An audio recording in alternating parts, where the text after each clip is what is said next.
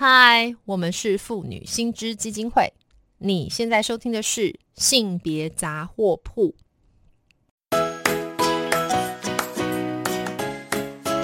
性别法律 A B C。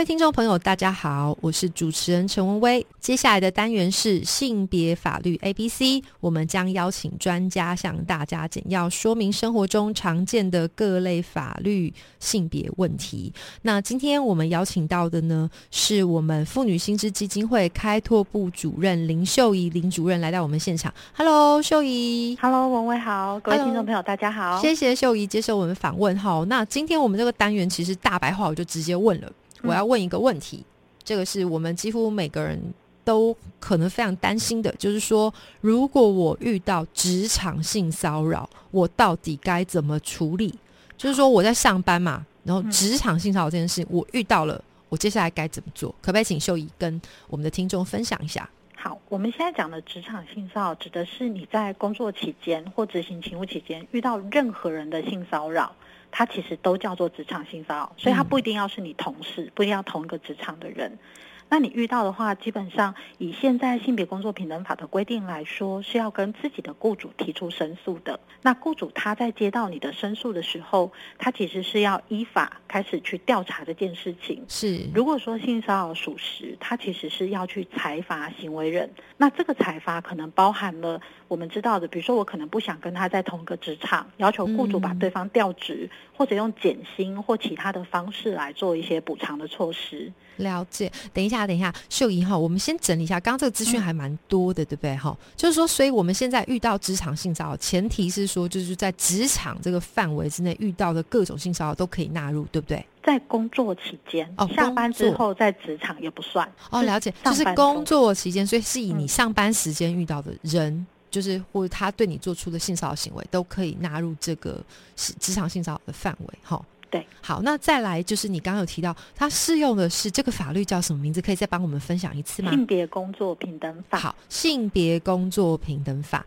然后这个性别工作平等法显然就是有一个比较特别的哈，这个规定才会连接到刚刚秀仪提到的，就是有一个裁处或者说雇主的责任，对不对？对。嗯嗯嗯，那所以呃，这个它的顺序，如果我们往下走，就是说我今天遇到性骚扰了，所以我就去找雇主申诉。那雇主他接下来就看起来是要处理好，那他应该一个比较好的方式是怎么处理？又或者是万一这个雇主没有处理好，我接下来还可以做什么啊？其实应该是说，我们去申诉的时候，大部分我都会建议当事人，就是你可能要先做一些搜证，然后提供相关的事证好或是证据，让雇主他在调查的时候，他可以去调查你提的这些事情有没有办法去认定有性骚扰的发生。了解。那接下来的问题就变成那个搜证这件事，那我我我我要问啦，就是说我今天感觉我被性骚扰了，嗯、那我应该要要准备什么样的证据，对于我去主张别人都有性骚扰会有利一点呢？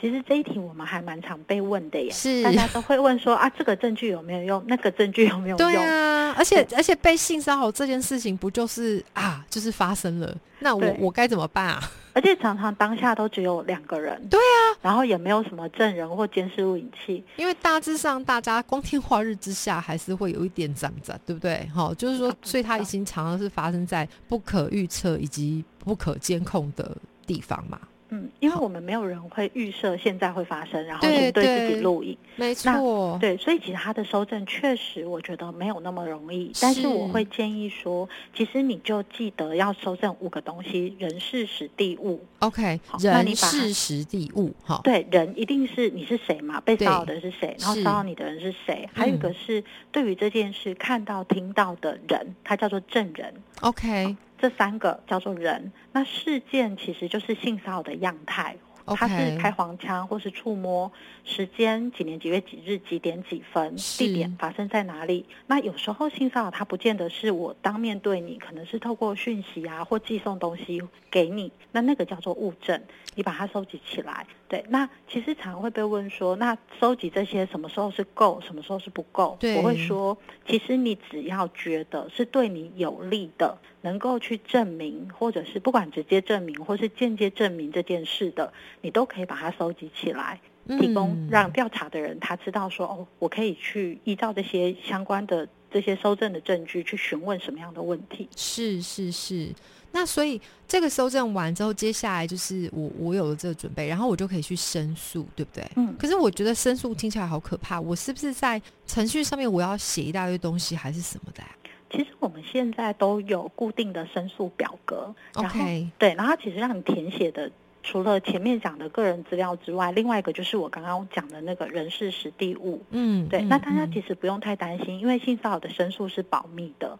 所以你填写的东西原则上是不会泄露出去的。好，所以我要去哪边找到这种表格啊？其实现在公司应该就要有了。你跟雇主申诉的时候，他就要拿给你看。那如嗯果说大家觉得说，诶，我的公司规模没有很大，我不知道还有对没有，对，其实也可以上卫福部的网站，卫哦它福部的卫福网站部或是劳动部的网站，它其实都有一定的表格。对，那如果说大家觉得这个还是太难了，我不会找这个表格，对现在有一个简单的方式，是就是不管是职场的或一般的性骚扰，嗯，你就直接去警察局跟哦警察说我要申诉。找波利士大人对直接跟他那警察申诉，警嗯察那边有一个知识的表格，他会询问你，然后帮你写申诉书之后，再帮你转到应该要处理的这个单位去做后续的申诉调查。哦了解，所以其实是相当方便哦，上网找都可以找得到，又或者是可以直接找波利士大人，都可以找到对这样子的管道，然后就有机会把这个案子进到我们刚刚提到的这个程序。